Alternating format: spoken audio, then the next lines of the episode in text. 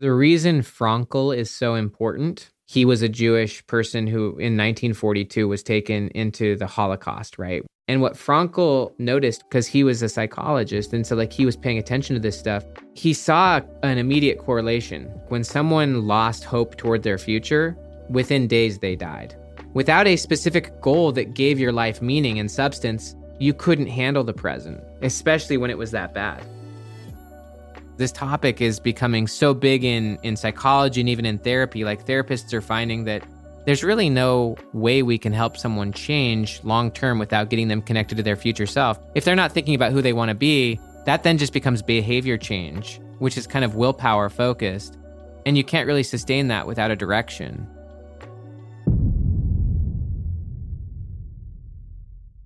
What is up, young and profiters? You're listening to Yap Young and Profiting podcast, where we interview the brightest minds in the world and turn their wisdom into actionable advice that you can use in your daily life.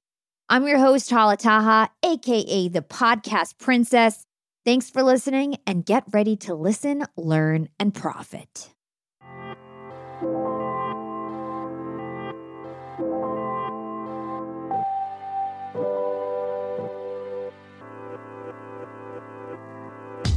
Ben, welcome to Young and Profiting Podcast. You came on the show four years ago to discuss your first book, Willpower Doesn't Work. And that was for episode number seven. This is when I first started podcasting way back in 2018. It feels like so long ago, and things have completely changed for me.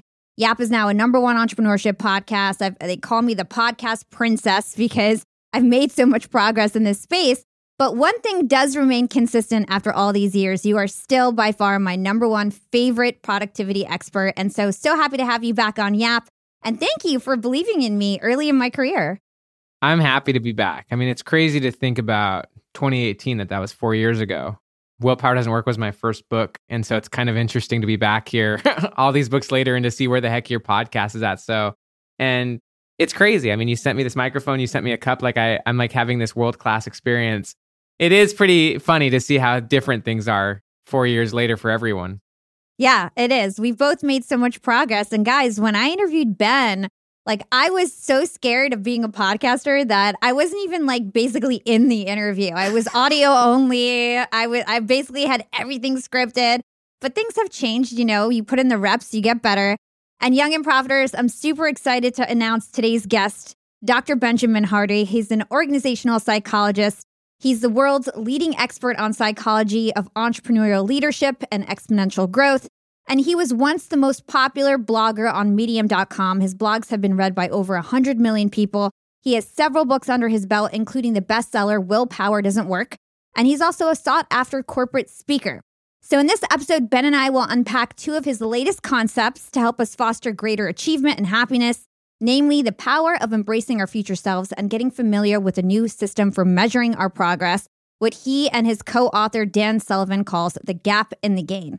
So, Ben, I thought a really relatable place that we could start would be killing two birds with one stone, so to speak, by unpacking a story that I heard you tell. So, I listen to a lot of podcasts when I'm researching for the show and preparing for my guests. And I heard you say on another podcast that when you released that book in 2018 that you came on my podcast to talk about willpower doesn't work you actually considered it a failure because it didn't reach new york times bestsellers list.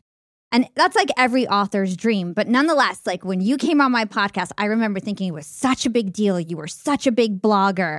We had scored benjamin hardy like episode number seven. And so you were a big deal to us and to the outside world but inside you felt like a failure. So i want to talk about that I think it will give us some color on your your journey and help us understand the gap and the gain concept as well. Absolutely. I think it's a, a beautiful, interesting place to start. So, I guess for a little context, I would say in 2000, ever so I served a church mission from 2008 to 2010. And like going on that that experience was very transformational for me. I grew up in a really intense environment. We probably even talked about it 4 years ago. But ever since I came home from that experience in 2010, I wanted to be a professional author. So, like, that was a dream of mine, but I didn't know what form it would take. And I didn't really start approaching that goal until, until 2015. So, from 2010 to 2015, I went to school, studied psychology, got into a PhD program. for organizational psychology. And then once I was in my first year of my program, that's when it really hit me. And I got really committed, I guess you could say, to my future self of becoming a professional author. So this was early 2015. And, you know, I was very, already very excited, very motivated. And I had already learned a lot of success principles, I guess you could say. And so I actually grew very fast as a blogger. And that's what took me to the medium.com. And I grew. And, and so essentially, over the from 2015 to 2017, I grew enormously as a blogger and was able to get a book deal and be able to start providing for my family. I mean, that was essentially my dream was to become a professional author and to be able to provide for my family. At the time, my wife and I had three foster kids. We've adopted them since and etc. But so essentially, I got a multi six figure book deal to write a book. I'm living my dreams. It all happens way faster than I thought. And anyways, into early 2018, honestly, it was March of 2018, the book comes out. Mm-hmm.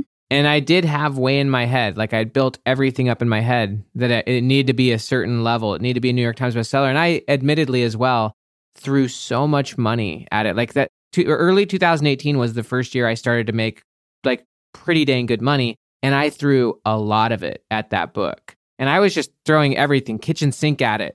And yeah, it just didn't end up launching and exploding the way I thought it would. Like I just expected it would go a certain way because most everything to that point in terms of like my writing and my growth just it was all going very very well. And so, yeah, it didn't hit the goal and for probably 4 or 5 months I was in a very deep depression, very deep slump and kind of back to the idea of the gap and the gain now. It's kind of funny that I launch a book I mean, I'm a professional author. I release my first book. Like I've never written a full book before. I released this book and to my publisher, they were very happy with the results. But for me in my head, I just totally felt like a loser. And yeah, I mean, I guess from there, I mean, if you want me to, I mean, I could explain the gap in the gain. But yeah, I mean, that's basically where, where I was at. I guess I've learned to measure my own self differently. So the gap in the gain is something I learned from Dan Sullivan. I read his little book on the subject, maybe actually it was in 2018. I read his little book and I was still blogging back then. And it was just an idea I loved. If I ever get a chance to write books with Dan Sullivan, I'm going to make this a major book. And the idea is very simple. It's basically the idea that as a person, you're, you're, we all feel happy or sad based on how we measure ourselves and how we measure our experiences. The reason I went into a deep depression after I had made a monumental achievement. I mean, I'd never done that before. It was totally new. And yet I felt like a loser because I was in the gap. I was measuring what was against what I thought it should be, which isn't ideal. When you're in the gap, you're measuring yourself against your ideals, which are always changing, always moving. Whereas the gain is the opposite. You measure yourself backward against where you were before. Truth was, is I was way further than I'd ever been. And if I was just measuring myself backward against my past self, competing only against my past self, I was radically further than I ever was, and I just did something huge. I'm learning, and I've learned over the years to be more in the gain, and it's a far more enjoyable, far happier experience. Yeah. And I'd love to kind of dig deeper on this. If you can help us understand the difference between ideals and goals and why that matters with all this. So, ideals are very, they're very ephemeral. Like, they're not actually tangible. Like, and so like how how I learned it from Dan is ideals are like the horizon in the desert. Like you can see them out there and like but every time you take a few steps forward, the horizon keeps going. And in America, we're actually trained to always be pursuing happiness. That's even in the Declaration of Independence life, liberty, and the pursuit of happiness. And so we're very big on ideals in America, which is good. Like it's good to have ideals, it's good to be idealistic. There's nothing wrong with ideals. The problem is, is that they're immaterial. I think a definition of ideal is whatever you whatever you believe is perfection. So when you're in the gap, you're literally measuring yourself against your view of perfection. But back to the idea of the horizon, that view is never endingly changing. My former self would have felt like it was perfection just to get a book deal. But then once I got there, the ideal changed, the horizon moved. And so if you're always measuring yourself against a moving target, and also a moving target that by definition is unreachable, you can't actually reach an ideal. It's an ideal. But if you're always measuring yourself against it, then you never feel like you've moved anywhere. That's actually why we wrote the book, is because high achievers by nature have huge ideals, but they also usually measure themselves against them. And our culture is trained that way. Social media trains us to have ideals and to always be comparing ourselves externally. And sometimes ideals are other people. But if you're always measuring yourself against something that's way up ahead and also something that you can never actually reach, then what that does for you internally is it feels like you've never made any progress at all. It also devalues everything you've done to that point. And so whenever you're in the gap, it does not matter how much you've achieved. It doesn't matter if you're living way, way, way beyond the dreams of anything you ever thought you would do. You actually feel like you've made no progress at all. And you feel like a loser and you've devalued not only your current self, you've devalued everything that got you here. And so ideals are beautiful. They're just not useful as a measurement tool. They're useful as a as a direction tool. Goals are far more concrete. Obviously, you can have goals that you set that move you toward your ideals. And so goals are, are specific, they're concrete, they're mile markers on a journey. And then the useful thing to do with your goals is to obviously become increasingly intrinsically motivated towards the goals you set and even the standards you set for yourself, that they're less about what anyone else thinks, what anyone else wants. And you actually get better at doing that when you just start measuring your progress backwards. So, like, I'll set a goal for myself. I've got huge goals for 2023, but in terms of where I'm where I'm measuring myself and in terms of my benchmark, like my benchmark for 2023 is what I accomplished in 2022. Like I accomplished some cool things, but I'm using that since it's tangible. Ideals are not tangible. Like I have concrete evidence of what I did in 2022, and I can use that not only to propel me forward, but I can also use that to say, what do I want to do that's even going to be bigger and more exciting? Yeah. So you can just measure yourself backwards and use that as the baseline for what you can do. Yeah. So I hear you saying a couple big ideas here. The first one is ideals are a moving target. You're never going to get there. So you're never going to be happy trying to go towards those ideals or because you're never going to actually achieve that. You can't actually achieve your ideal and it's always moving further and further as you become more successful. Second is comparing yourselves to other people. That never helps in terms of our mindset or happiness. And then I hear you saying that goals can be tangible and you can have mile markers, and it's okay to have goals, but you need to make sure that you're judging your progress on those goals based on your past, not necessarily how far you are from your ideal place. I know I probably didn't say it as good as you, but that's basically what I'm gathering from it. No, you broke it down beautifully.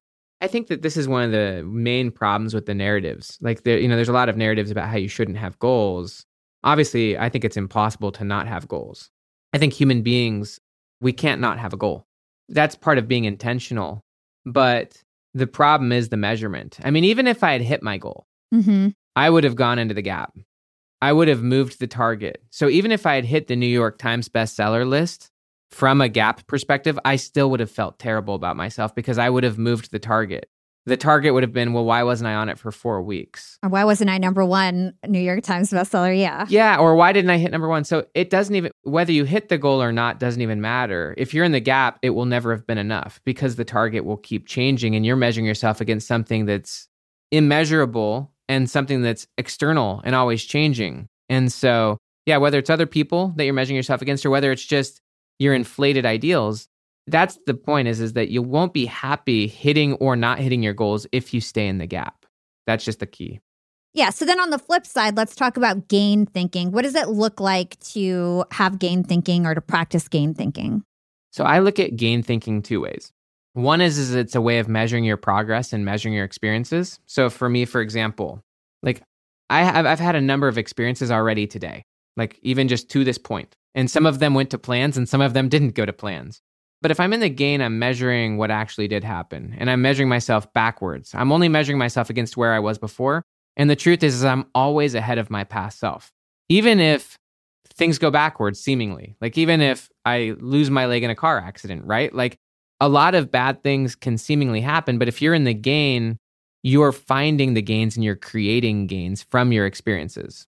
I consider it you're squeezing as much juice out of your experiences as possible. You're also always choosing to become better as a result. No matter what happens to you, you're in the gain. So everything ultimately happens for you. So I guess it's, it's really two big ideas. One is, is it's measuring yourself backward against where you were before and always realizing that you're further than you were before. And that the only thing I'm actually measuring myself against is myself, which is where I was before. So that's number one is just measuring yourself backwards. The second one is literally turning everything that happens to you into something that happens for you. So, anything, no matter what it was, you can actually gain and grow from it. And if you do, then you're always getting better. You're always learning from every experience. Whereas if you're in the gap, then your past becomes a problem. From like a psychology standpoint, what you need to be happy in the present is you need a happy past and an exciting future. And the past is literally a meaning. And so the gain is just a lens of using your or of transforming your past into more gains, more learning. Even from your most extreme traumas, you can learn to turn those into gains so that you're constantly better and even grateful for them, which is what psychologists would call post traumatic growth. So it's really just those two things. I'm only measuring myself against myself backward, and I'm literally turning every experience into my gain. And we're going to touch on post traumatic growth later on in this interview. But first, I want to get into your new book, your latest book, Be Your Future Self Now. I think this is a great tie in. So, in your book, you say it's not about becoming our future selves, it's actually about being our future selves. Now, I think we just got a good foundation of gap thinking, gain thinking here you are telling us basically, let's not compare our progress to our ideals, but you're also not opposed to the fact of thinking in a futuristic way or thinking about our future. It's not like you're saying, don't think about your future at all. It's just that you've got to be your future self. It's not about becoming your future self in the gap between where you are and, you know, and where you want to be. So tell us about how future self is sort of related to this gap and gain thinking. Um, because I have a feeling that you really got the inspiration from this other book after reading both of them. This is a really interesting concept in psychology. So, like, when typically the way we look at time is we look at it as past, present, and future. And we kind of look at it sequentially. So, and we also look at it chronologically. Like, my past is behind me. There's no way I can get back there. My present is now, and the future's up ahead of me. I can never, I'll never actually be able to go into the future. All there is is really now from a psychology standpoint, that's not how psychologists view time. Psychologists don't view time sequentially. We actually view it holistically. So what I mean by that is, is that the past is currently existing in my life. Like who I'm being right now is a complete amalgamation of my views of my past, my experiences of my past. We even today were talking about us having a conversation four years ago. And so like my past is, of course, influencing me right now, and my narration of the past, my story of the past, the feelings I have toward my past, the anchors I may have in my past that are unresolved, call it trauma or, or whatever. But also, my goals are heavily influencing me. Anyone who's listening to this is listening to it for a reason. They're listening to it because they feel like this is going to help them contribute to their goals or help them move forward in their lives. And so, everything about my life right now is a combination of my feelings and my perspectives of my past and also my excitements or my feelings towards the future. And so they're certainly not mutually exclusive in terms of being in the gain, but also having a future oriented mindset. Most people who read The Gap and the Gain are very future oriented people. The gain doesn't stop you, I guess, from having a future. Actually, in my perspective, whenever I'm living in the gain, it actually helps me to be more it helps me to have a future that's more genuinely coming from my own self rather than something that's coming from the outside. Usually, people's goals and their call it their standards or their ideals actually were fed to them by culture, by society. They they don't even you know the future that they want actually isn't genuinely intrinsically motivated. And so for me, tapping into the gain just helps me to stop worrying about the outside world as much, stop competing with other people. And so in terms of future self, I guess I would say in simple terms, we all have a future self. What the research shows is, is that most people, especially the older they get, they stop thinking about their future self very much. Most people, probably 30 and above, assume that even their future self, 10, 20, or 30 years from now, is mostly going to be the same person they are today. So most people don't have huge imagination towards their future self. What the research does show is that your future self is going to be a wildly different person than you think. Even in five or 10 years from now, it's going to be hard to fully predict who your future self will be. But if you start imagining it, start thinking about it, and importantly, getting really connected to your future self, who you want to be in the future, you can then start using, obviously, your vision of your future self to guide and direct who you're going to be today. And you can be extremely intentional about it. And so, from my standpoint, the best thing to do is get really clear and connected to your future self, who you want to be, get very specific about that, and then use that I guess you could say the North Star for directing everything you're doing here and now. And each and every day as you're moving forward, you're measuring yourself against where you were before. You're measuring yourself backwards and you're always seeing that by increasingly living intentionally as your future self, you're always outgrowing your past self. I do this daily. I mean, if I even look at where I was a week ago, I am not the same person I was last week. I've changed a lot. I've grown a lot. I know a ton of things my past self doesn't didn't know. And so I'm never my past self, and I'm always growing into my future self. And that's kind of how I see it. Let's hold that thought and take a quick break with our sponsors. What's up, Yap Fam? Being an entrepreneur and working remotely definitely has its perks. And I know a lot of you listening in are in the same boat as me. But do you really take advantage of being able to work from anywhere? I know I typically don't, but thankfully, this past holiday, I finally decided to make use of my work flexibility for the first time ever. My boyfriend and I decided to pack up and leave to the West Coast to spend an entire month working from home in the sun. We got a super cute bungalow in Venice Beach with a fenced backyard. The change in scenery, the fresh air, and the slower pace helped me to inspire some really cool new ideas for my business. And honestly, I'm feeling really refreshed and ready to rock in 2024. And who helped me make these remote work dreams come true? It was Airbnb. And Airbnb has come in clutch for me time and time again. Whether it's finding the perfect Airbnb home for our three day annual executive team get together or booking a vacation where my extended family can fit all in one place, Airbnb always makes it a great experience. And you know me, I'm always thinking of my latest business venture, and I've been begging my boyfriend to start hosting our place on Airbnb. And finally, we're going to start. So many of my successful friends host on Airbnb, and it's such an amazing way to generate passive income. So, to start, we have a plan to start spending more time in Miami, and we'll be hosting our place to earn some extra money when we're back on the East Coast. 2024 goals, and I'll keep you updated. A lot of people don't realize that they might have an Airbnb right under their own noses. I was pretty surprised myself. You can Airbnb your place or spare room even if you're out of town for just a few days or weeks. You could do what I did and work remotely somewhere else and Airbnb your place to fund your trip. Your home might be worth more than you think. Find out how much at airbnb.com slash host. That's airbnb.com slash host to find out how much your home is worth. Yeah. Something that I thought was really interesting when I was reading your work is this concept of you actually thinking of your future self as a completely different person. And I thought that was really eye opening because for one, I feel like you give yourself some more grace when you think of your past and your future self as a different person. It's like you you start to feel empathy for yourself and you're not so hard on yourself depending on what outcomes end up happening. So I'd love to understand the importance of actually thinking of yourself as different present self, future self, even past self.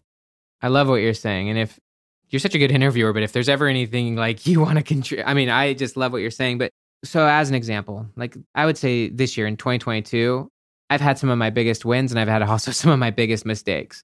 But I know that I'm not the same person I was, again, like I said, even a few weeks ago. I'm not mad at my past self, though. Like my past self was coming from a different place. And so I think it's always good to have compassion and empathy towards your former self because you now know so many things that they didn't know. You, know, you're in a different place. You see things differently. And so, one, I think it's very beautiful to recognize you're not the same person as you were in the past and to have only empathy towards your past. There's no upsides to having bad or negative emotions towards your past. It does nothing for your future, it does nothing for your present. And so, always transforming your past into gains and greater perspective, learning. That is again back you know back to post traumatic growth. It's that you are grateful. Like the idea of trauma is really that something happened to your past and you feel like you're now in some way insup- like inferior. You've gone backwards. Um, you're also crippled in some way because of what happened whereas the opposite is, is that now you're empowered because of what happened. So I, I guess that's one. In terms of always seeing your future self as a different person to me what that does is it propels a, a growth mindset. Like the definition of a fixed mindset is that you've purely defined who you are based on your past and then you assume that who you are now is who you're always going to be. So you have a fixed mindset. You don't think you're going to change. You've you've already kind of painted your future self into a box that your future self is the exact person you are today. And so that I mean what what the research shows is that leads to kind of having a fragile or a brittle approach to life where you're too afraid to fail because you're trying to prove yourself whereas if I know that my future self a week from now is going to be different, they're going to be way more knowledgeable, they're going to be less ignorant, then that gives me right now a lot of grace. Like you said, like I don't have to have all the answers right now. Like one of my favorite kind of models for this, it, comes from Brene Brown's book, The Atlas of the Heart, where she said, You're either trying to be right or you're trying to get it right. And if you're trying to be right, that's the definition of a fixed mindset. Like you're trying to prove your current self because your future self isn't going to be any different. Like you've already, you're kind of stuck. Whereas if you're just trying to get it right, I know I'm going to make a lot of mistakes. I know I don't have all the answers now, and I know my future self's going to have better perspectives. And once I get there, they're going to be blown away at how different they are from who I am today. But also, they're always going to be trying to figure it out. Like you're always trying to get it right, and you're always growing and changing. And so it just leads you to not needing to have it all figured out. Instead, you're just in a state of learning, which is a growth mindset. Yeah. And something that I, I think is really interesting is that it's actually hard to imagine ourselves as a future self. I think some people are better than others, but a lot of people have trouble imagining who they are in the future. Can you talk to us about why that is? The main reason that people have a hard time, and this is something that Daniel Gilbert said, he's a Harvard psychologist who's been studying this concept for 20 years. And he actually gave a main stage TED talk called The Psychology of Your Future Self back in 2014. But he said that the reason people have a hard time imagining their future self is because they don't do it. Like they literally don't take the time. If anyone here was sitting listening, I would ask in the last seven days, how much time have you spent imagining your future self? How much time have you spent journaling and thinking about it? My guess is, is that the average listener, and maybe this group would be different because is, these are young people who are actually, you know, have big visions. But I'd say the average person who struggles to think about this, it the main reason is just because they're not taking the time to think about it. Mm. Imagination is very much a skill. It's a skill that you can get better and better at. There's kind of levels to to seeing your future self. The first one is honestly just connecting with your future self and having empathy for them. Just like you would want to have empathy for your past self, a crucial first step to connecting to your future self is having is having empathy that your future self is a real person. They're coming from a certain place and they're being impacted by what you do. and so like if just like I would have empathy for another person, if I was more emotionally intelligent, I would realize that they're coming from a different place than me. They've got different perspectives, different values, different goals. They're in a different situation. I would want to start by understanding. But then you go from connecting to getting really vivid, where it's like you now start to kind of see the context of your future self. And obviously, you get to create that. Like your future self is going to be different from mine. And I get to choose, in large part, what I want my future self to look like. And so I think you just take the time to think who do I want my future self to be in five or 10 years? What do I want that to look like? What's going to be really important to my future self? What's going to be really important to them that I should be paying attention to now? I think it's just taking the time to really think about it and putting yourself in the situation. Like, just as one simple example, let me just put myself into my future self's shoes, Mm-hmm. call it in 2030. So, 2030 is eight years away one way of putting myself into that person's shoes is literally just thinking things through. So I know that it's a little crazy for a lot of people, but I have six kids. And the oldest one is 15, the youngest one is two. So, like, I know that my 15 year old in eight years from now is going to be 23. So that's one thing is like, okay, I'm going to have a 23 year old son. My youngest is going to be 10. And so I'm just starting to like actually start to think about that. I'll be 10 years older. What do I want that to look like? Where do I want to be? What do I want to be focused on? What's going to be really important to me then? Like literally starting to put yourself in the shoes and start to think about it. And then starting to think, what are the most important things that I could do now that would set that future self up? I know that, and you can do it in shorter time frames, but it's literally just actually putting concrete around it and context to really start thinking about it. Yeah. So, related to this, in your book, you say that your identity is what you're most committed to. And it's your identity that actually drives your behaviors or, or your future identity. Can you talk to us about that? Yeah, so identity is such an interesting concept, and I I really do think it's it's kind of the driver of everything. But then the question is, well, what drives identity? And identity is really actually driven by what your goals are, what you're most committed to. When I say it's what you're most committed to, it's really two things. It's the story that you're most committed to in terms of your past, present, and future. Like we all have a story about our past and who we were and what led us to this point. We have a story about who we are now, and we also have a story for our future. And so that's one commitment is the story or the narrative you have. The second one is actually your standards. So your standards as a person are what you're committed to. Like we all have standards. Like I'll give an example. Like I was recently back home visiting and I have a cousin who's been living at my dad's house for call it 5 years. He's a cousin that lives at my dad's house now and he's one of those people who plays World of Warcraft literally like all day unless he's at work or sleeping. And actually honestly that's how I used to be. I used to be that way, um, where I played video games like 16 hours a day. But it was interesting because I was talking to him and I was just catching up with him. And I was just asking him what was going on in the game because that's kind of the main thing he does. And he said, Well, I recently left my group, my guild. It's a guild in this online game. And I said, Well, why did you leave the guild? And he said, Because they're just not up to my standard. I have bigger goals that I want to achieve in the game, and there's there's things I want to do, and I just can't do it in this group. And he's one of those people who's like at the top of the top of the top in this game. And I thought that was interesting that his standard for himself is really high in the game. Like I have zero standards for myself in that game because it's not valuable to me. Like it's not what I value. So my, I have no standards there. But the question is, well, where are my standards? Where do I actually care? And how high are my standards in those areas? And your standard does reflect what you're committed to. So, like he showed that he was committed to something more, which is why he left that group because his standards were higher. So, as you elevate your standards and your story, you change your identity. And so, your standards are just whatever you hold yourself to. That could be in your finances, it could be in your health. And when you raise the standards and it's a true commitment, you don't go back below those standards. You start saying no to everything that's below those, and it stops resonating with your identity. Mm-hmm. Because your standards and your identity are pretty much the same thing. So as you elevate your standards, you no longer can go back to doing what you were doing before because it just doesn't resonate with your identity anymore. There's things that I was even saying yes to, call it a few months ago, which would be unfathomable to me now. Like I, I it just doesn't fit with with what's acceptable or even with what's relevant to me anymore because it no longer fits the standard. Yeah. So basically it's it's having this very clear vivid picture of your future self and then whenever you have decisions in terms of how you act or the things that you do, you're always being true to your future self. And it helps you basically be able to say no more often and make the decisions that will be good to your future self or what is aligned to your future self. Yeah. When you start to make your future self the standard, then it becomes a massive filtering tool where it's like, what would my future self do? Or if I was my future self now, how would they approach this? And how would my future self want me to do this? We were talking about Viktor Frankl earlier in this call, and that's literally what Viktor Frankl invited people to do. He said, I want you to imagine this moment that you're sitting in right now and imagine that you had already lived it. So, whatever you're doing, you know, let's just call it you're on your way home from work and you're about to go home from work. So, let's just imagine that this moment right now has already passed and you acted poorly and you're having to deal with the consequences of whatever it is you're going to do.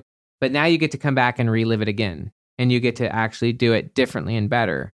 Like, and so that's just using your future self as the standard, as the way for operating. Like, I know that my future self wants the best for me and also wants me to be my best.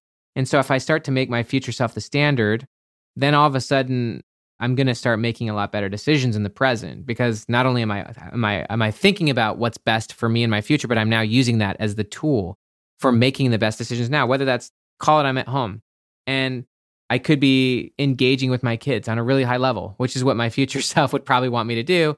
But instead, I'm just kind of spacing out, like sitting on my phone. Like, if I'm using my future self as the standard and my future self being what my, would, would be ultimately best for me and what I value most, it becomes a lot easier to make the decision here and now to do what's best for the present and the future. Mm-hmm. I could imagine that if you don't have a clear goal or vision of your future, your life is just willy nilly, right? You're just doing things to do them. You don't have a clear goal, it's chaotic.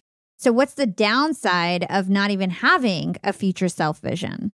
Yeah. So, if you don't know who your future self is in any degree, or if you're absolutely not connected to your future self at all, the extreme end of that, and like you can see this the extreme end of being disconnected to your future self is someone who has zero perspective of consequences. They're so out of touch. Like, and I've seen this even with my kids where it's like they're acting so poorly, like right before bed, sometimes as a family. Like, if they do certain things like our night routine really well, sometimes we'll like watch like half a movie or something like that before bed. And like, we will tell them sometimes, like, if you do the routine really well, we'll like have ice cream and watch a movie you know, for like 40 minutes.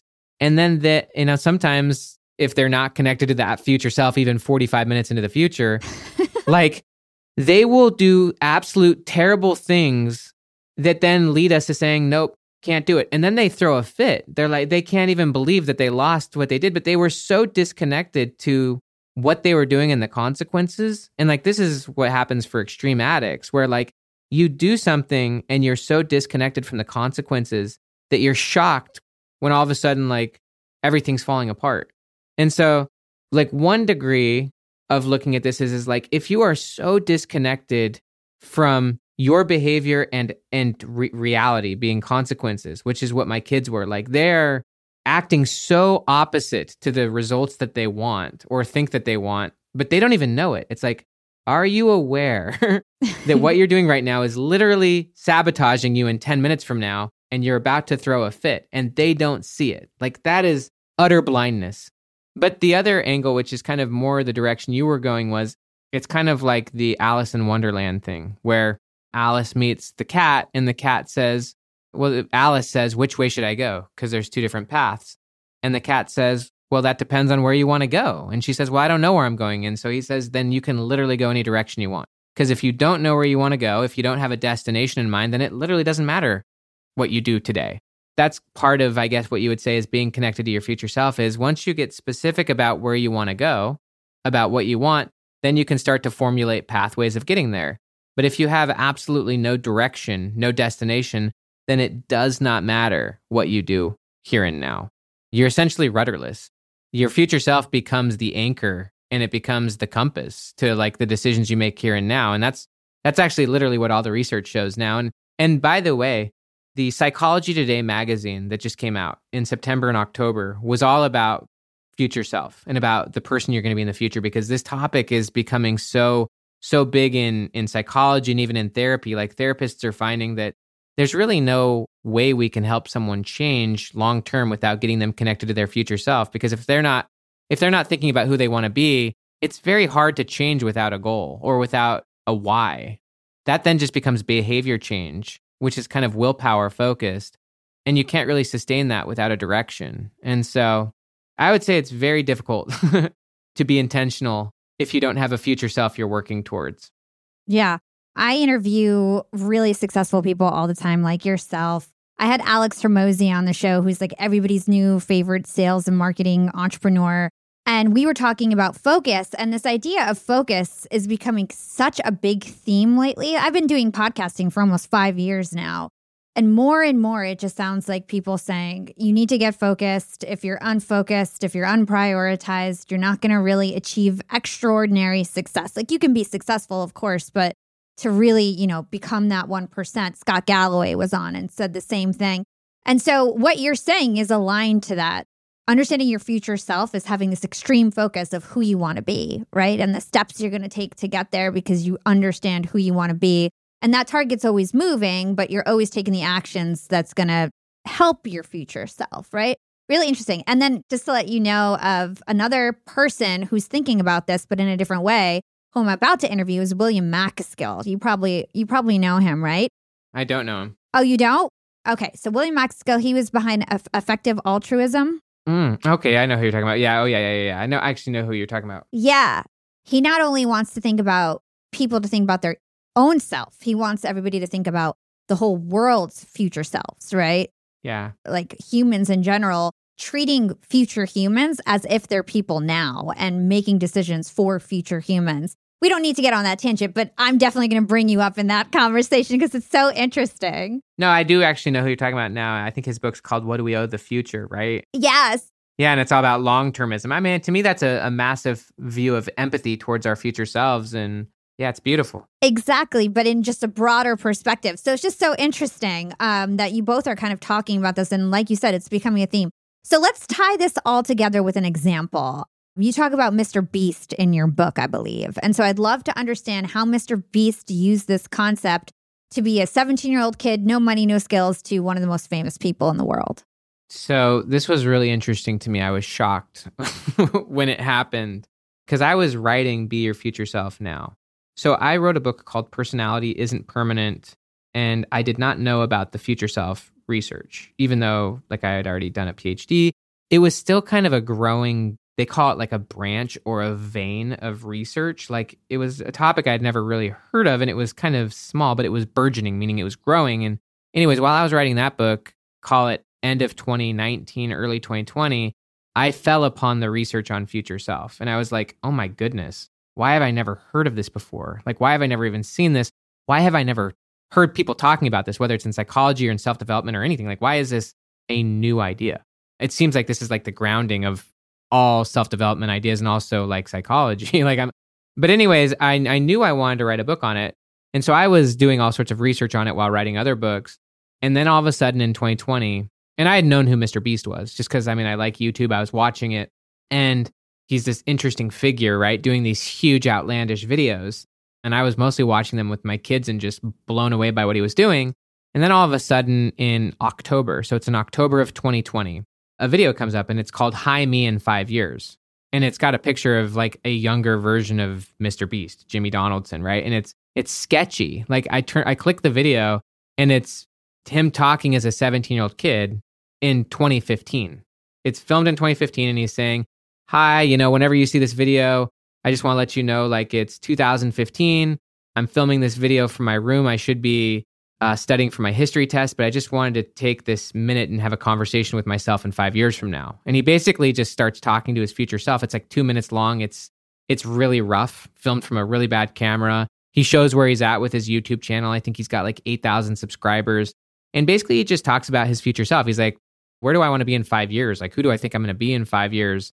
And he's just kind of having this intimate, personal conversation with his future self in public so basically, what happened, you know, as you scroll way back in time through his channel, you actually see that he did this multiple times, but he did it all the same night. So it was in October. It was, well, you know, if you use the exact date, it was October 4th of 2015. And he was 17 years old. And he, what he ended up doing, I don't know where he got the idea, but he filmed four different future self videos. Each of them were like two minutes long. So the first one was, Where do I want to be in? He said, Hi, me in six months or something like that. And so he was talking to his future self six months into the future and just saying where, mostly because his obsession, which as you can see, whatever you focus on expands, he got very good at YouTube. But most of his future self was related to like himself as a YouTuber. You know, he wanted to be a famous YouTuber, he wanted to be, be the biggest YouTuber in the world. And so, like, as he's talking to his future self six months into the future, he's like, you know, if I have 20,000 subscribers, it's going to be absolutely amazing and stuff like that. If I don't, it's going to be embarrassing. So he did one for six months out, one for a year out. I think he did one, one for five years out. And then he did a 10 year all that night. And so obviously none of us even will see. It'll be really ridiculous to see where he's at in 2025. I guess that's only three years away now that we think about it. But basically, all of those videos were only two minutes long. And what he did is he filmed them all in one place, one time. He probably took 10 or 15 minutes to film the four videos you know, he set them to go publish on his YouTube channel, but he set them to go into their corresponding times. And so he set the six month one to go live six months into the future, the one, one, one year one to go live a year into the future, the five year one. And so on October 4th of 2020, when the video just automatically went live because he had set it to go live five years into the future, he actually had forgotten that he had made that video. Like it was a shock to him but in that video, he said he wanted to have a million YouTube subscribers and he wouldn't have even been able to fathom what it would have been like to have a million subscribers. Well, when the video actually went live in 2020, his channel had like 45 million subscribers. By that point, he was incomparably a different person. He had a huge business. He was like had a big team. He was all of his videos were getting like tens of millions, sometimes hundreds of millions of views. And even since then now, you know, he's got multiple channels and he's doing so many things it's even ridiculous, but I mean, he's just an interesting example of someone who is very public about his future self, not afraid of admitting his future self. And you can actually see when you watch his old videos before that day, October 4th of 2015, you can see that obviously he got really clear and committed to his future self because the videos started changing after that time and his growth started to like really like accelerate. And so he's just someone who is obviously connected to, committed to his future self. He used his future self as the basis for what he did he was talking to his future self in public. And that was obviously his identity that drove him forward. And he continued to raise his standard for who he became and what he did. So he's just a brilliant example of it. We'll be right back after a quick break from our sponsors. Young and profiters, it's never been a better time to be an entrepreneur. With inspiration at our fingertips and powerful tools at our disposal, the possibilities are endless. And when it comes to tools that can truly make your business grow, there's one name that always stands out Shopify. Shopify helps you sell at every stage of your business, from the launch your online shop stage to the real store with the door stage, and even the did we just hit a million orders stage? And if you're in that I need to sell more with less stage, Shopify Magic is your AI superpowered sidekick ready to whip up captivating content that converts from blog posts to product descriptions. Not to mention, Shopify also is the home of the best converting checkouts in the game, 36% better than other leading commerce platforms. Shopify turns browsers into buyers. It's no wonder Shopify powers 10% of all e commerce in the US. And you can sell whatever, whenever with Shopify. Push pleated pants with Shopify's in person POS system or monetize mindful meditation. I sell my LinkedIn Secrets Masterclass through Shopify, and they've made my life a breeze. It took a couple days to set up my store, and I just get to focus on what I do best creating great content and marketing my product. So don't stress if you're new to this commerce thing. Shopify's extensive help resources are there to support your success every step of the way.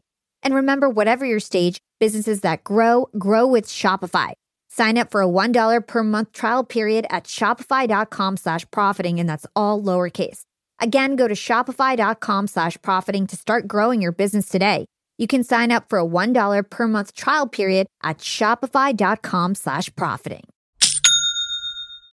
I want to talk to all you employers out there and let's talk about company culture. At Yap Media, we have a super unique company culture. We are all obsessed with excellence and we even call ourselves this really cute name, Scrappy Hustlers. We're all Scrappy Hustlers at Yap Media. And my team is growing fast. And hiring is a pain in the butt, especially if you're looking for A players that are going to roll up their sleeves. But luckily, when it comes to hiring, I no longer feel overwhelmed by the search for the perfect candidate because I use Indeed, the ultimate hiring platform. Indeed's matching engine always presents me with a pool of high quality candidates that match my job description to a T. If you're tired of drowning in your hiring pool, Indeed is here to rescue you. You can use Indeed for scheduling, screening, and messaging your candidates, making the entire hiring process a breeze. And Indeed doesn't just help you hire faster. 93% of employers agree that Indeed delivers the highest quality matches compared to other job sites, according to a recent Indeed survey. I've hired some of my best employees at Indeed, some of my best scrappy hustlers. With over 140 million qualifications and preferences analyzed every day, Indeed is constantly learning from your hiring preferences. So the more you use Indeed, the better it gets at actually hiring your perfect match. Join the ranks of more than 3.5 million businesses worldwide that have already chosen Indeed to hire great talent. And listeners of this show will get a $75 sponsored job credit to get your jobs more visibility at indeed.com slash profiting. Just go to indeed.com slash profiting right now to support our show by saying you heard about Indeed on this podcast. Indeed.com slash profiting. Terms and conditions apply. Need to hire? You need Indeed. Young and profiters, I've got a fun fact for you. Did you know that by 2030, over 85% of the jobs that will exist haven't even been invented yet? And that's why we need to acquire new skills and stay relevant and adaptable. By embracing lifelong learning, we can future proof our careers and our businesses. That's why you've got to check out Economist Education. Economist Education provides online executive education courses tailor made for professionals just like us, crafted by The Economist's own editors and special experts. Economist education courses are designed to sharpen your professional skills in key areas like data storytelling, critical thinking, sustainability, and so much more. I highly recommend checking out the Economist Education course, Business Writing and Storytelling. It's packed with valuable practical advice on how to inform and persuade through writing reports, social media, presentations, and beyond. The best part these courses are online, flexible, and self paced, lasting anywhere from two to six weeks. You're guided by expert tutors. You'll dive into a mix of videos, podcasts, text quizzes, and weekly assignments. Plus, you'll get a three month digital subscription to The Economist to support your learning journey. Economist Education provides access to online forums where you can network with peers around the globe. In a world where knowledge is power, Economist Education empowers you to lead the way. Economist Education is an incredible way to stay ahead in business. And I've got a special offer to get you started. Get 15% off any course only available by going to my special URL, education.economist.com slash profiting, and then enter the promo code profiting at registration. This offer ends on March 31st, so don't wait. For 15% off, go now to education.economist.com slash profiting and use code profiting. Again, this ends on March 31st. If you want 15% off, you've got to go to education.economist.com slash profiting and use promo code profiting at registration.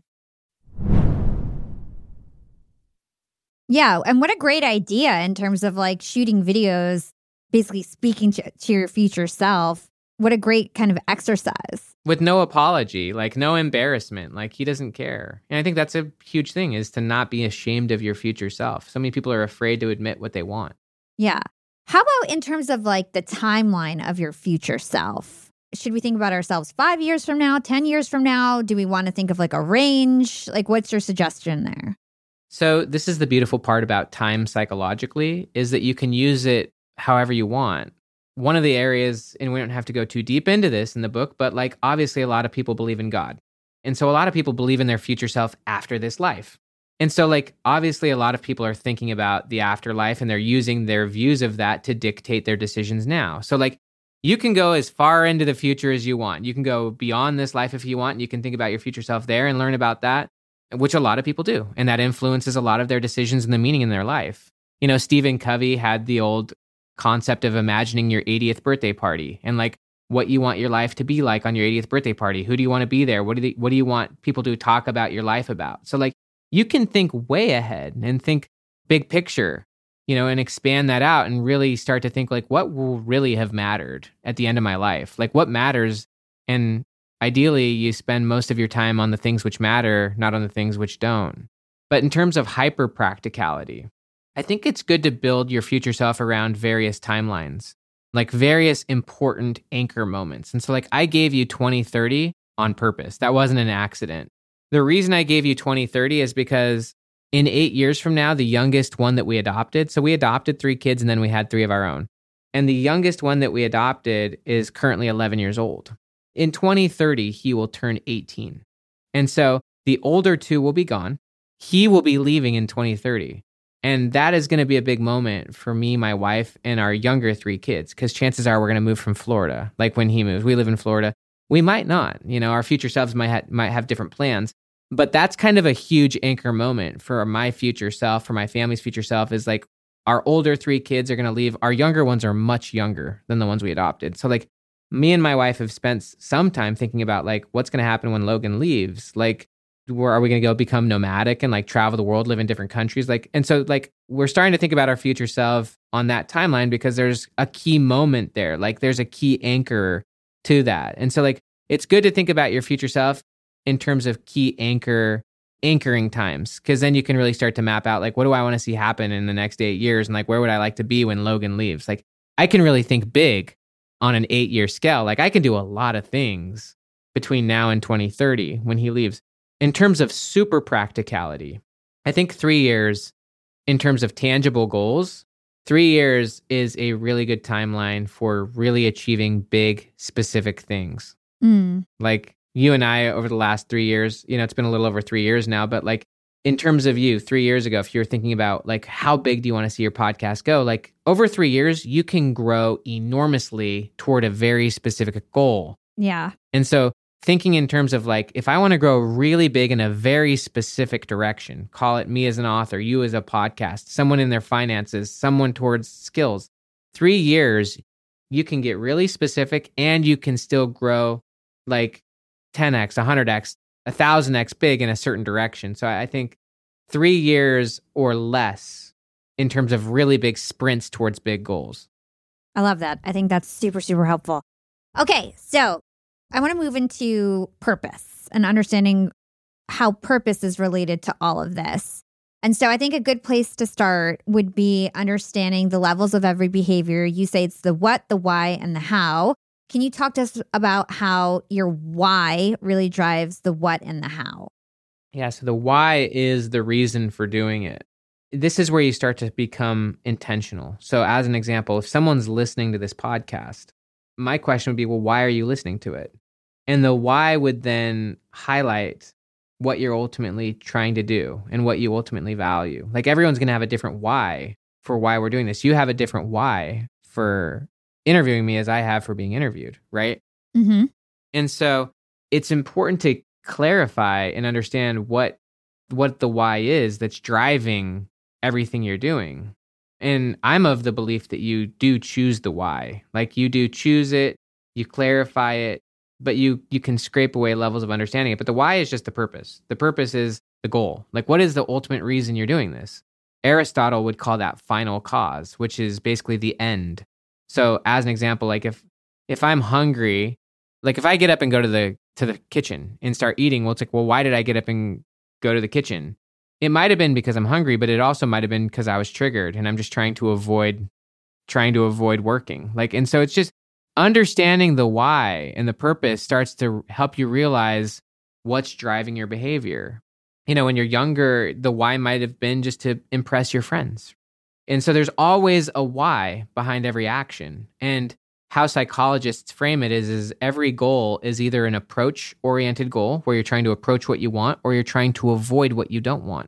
And so the why is always going to either be approaching something you want or avoiding something you don't want. And so it's helpful when the why is more approach oriented. Sure you want to avoid bad things from happening, but if if everything you're doing is just to avoid negative things from happening, that kind of probably shows that there's a lot of trauma that's unresolved in the past and so you're trying to avoid a lot of pain.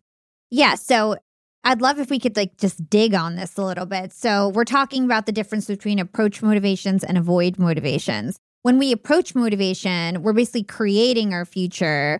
Rather, avoid motivation is just avoiding a future we don't want. And it's better to proactively create one, is what you're saying. I just want to understand what you're trying to say. I mean, it's good to avoid things you don't want. Like, it's good to be strategic about avoiding, call it bad decisions, avoiding bad people. But if you're always just avoiding, then basically every action you're taking is a reaction against something else. Like I'm trying to not, but even avoiding things is based on the future. Like I'm, so I'm like, I'm trying to avoid being out of shape. I don't want to like be obese in the future. So I'm going to avoid that. Like that's one way of approaching your future, but it's far more powerful and more proactive to say, well, what do it, what is it I truly want to approach? Like, what is it I want to like direct my attention towards? and focus on and create. And yeah, I can avoid landfalls along the way and I can learn from experiences and avoid those kind of people or I can avoid those kind of dumb mistakes. Like certainly you can avoid things, but it is very powerful to be proactive and, and kind of consciously creating like this is what I want and then to watch yourself go and get it. And so both are useful. Both are incredibly useful. Um, both are motivations. And I think it's helpful when you're trying to observe yourself. Like, why am I doing this? it's either going to be to approach something you want or to avoid something you don't. And that can start to highlight kind of the why. And one of the reasons why avoid motivations can have downsides is because if you're always just trying to avoid something, then that means that one of the things you're avoiding is fear. Like you're avoiding going through the emotions of getting what you want. Like if you're always avoiding, then you're also avoiding the hard truths, you're avoiding the fear, you're avoiding hard conversations. And so when you're approaching something, you're willing to face what you would typically want to avoid. I recently am in, end, in process of ending a really, what's been a great business collaboration. But for a while, I had avoided the conversation and avoided kind of thinking about what, what it would take if that happened. If you're always avoiding, then that what, what that means is, is that you're not passing through the emotions and the fear that are going to get you where you want to go. When you're operating with commitment and courage, you're not avoiding. You're going right through it and you're transforming through it. I love that. This has been awesome, Ben. So, just to round this out, I thought a good story that kind of ties into a lot that we were talking about, and I know that he's a big inspiration for you, is Viktor Frankl's life. So, can you tell us the story about Viktor Frankl and how he used his purpose of protecting his book to survive uh, while he was in the concentration camps in the Holocaust and what you learned from his story about hope and purpose, and then we'll we'll close out the conversation. So the reason Frankl is so important, and again, Man's Search for Meaning, one of the most important books in the world. He was a Jewish person who, in 1942, was taken into the Holocaust, right? One of like the German Nazi concentration camps. And what he found with people who were living in such dire situations, we really, I mean, unless you actually study the Holocaust, you don't even understand what I'm saying. It's gibberish right now. It was almost unfathomable how bad it was. Like they, the people were starved, they were thrown in gas chambers, people were shot in the head right next to you. Like you're sitting doing grunt work for months, months, months, years and years and years. Everything's been taken from you, even the clothes off your back. You're standing there naked, deprived of everything, deprived of your dreams, deprived of everything. And what Frankl noticed when he was in those situations, because he was a psychologist, and so like he was paying attention to this stuff, he was very in tune with what was going on in people's heads and like whether why some people could be resilient and even be happy in these crazy conditions and why some people would get desperate, lose their minds. And he started to draw an interesting correlation, which was in those dire situations when you're kind of deprived of everything and you're also starved physically. I mean, they were only given like a small piece of bread every day. Is he saw an immediate correlation that, like, when someone lost hope toward their future, within days they died in those situations. Like their body didn't have enough to, sustain them. If you and I lost hope in our future, we'd start to fall apart physically. Like we'd probably lose our health. You know, and hope from a psychology standpoint is like air to your physical body, like food and air. Like you need hope because you're who you are right now is largely dictated by your views of the future. So basically what Frankl found was is that unless you had a specific goal, which is a huge aspect of hope, Without a specific goal that gave your life meaning and substance, you couldn't handle the present, especially when it was that bad. And so that's why he always quoted Nietzsche, which is when you have a why to live for, you can bear almost anyhow.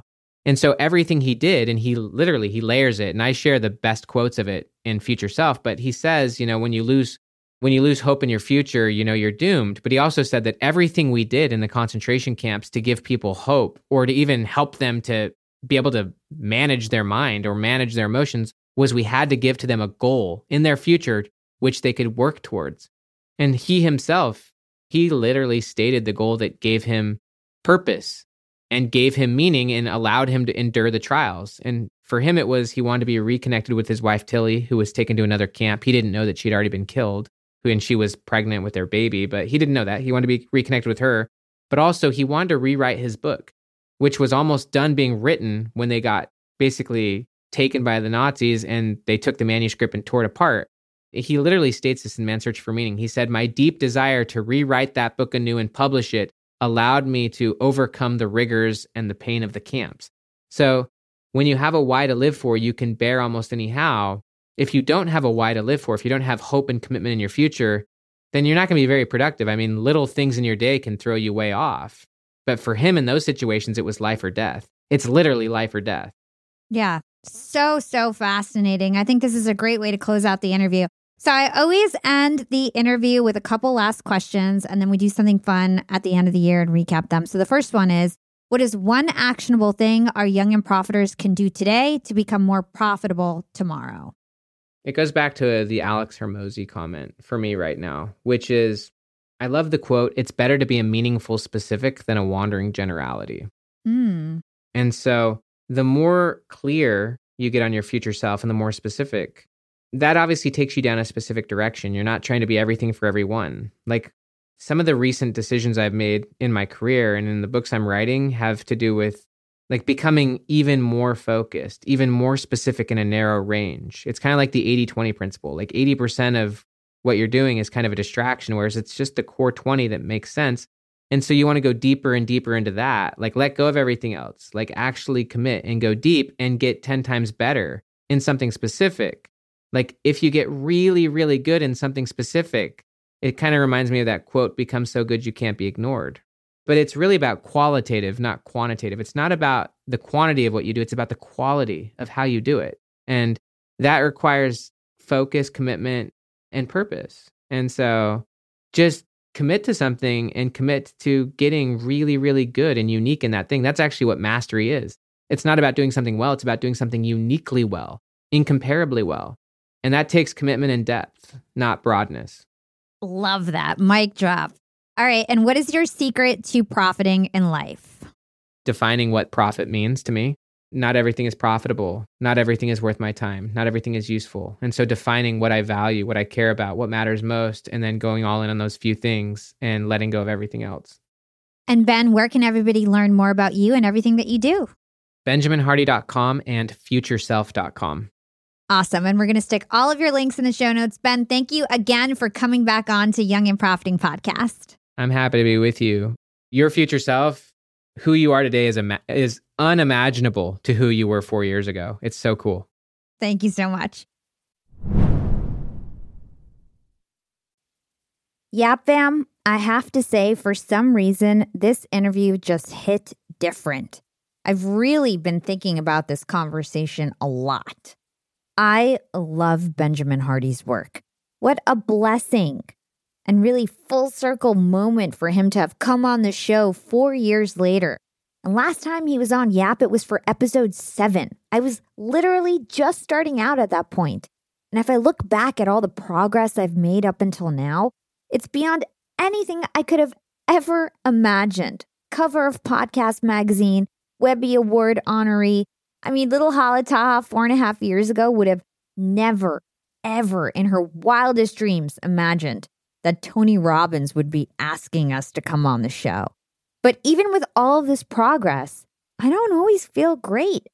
I fall into this trap of comparing myself to others.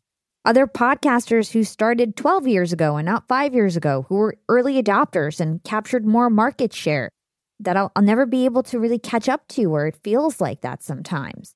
Sometimes I fall into living into what Ben calls the gap. But I shouldn't measure myself this way. I should measure the progress the gain. I should measure my current self against my past self and not my future self. And although it's healthy to measure progress and look backwards, it's actually not healthy to stay in that place. You don't want to always be in the past. It's better to think about who you want to be in the future. Like Ben said in the interview, the best thing you can do is get really clear and connected to your future.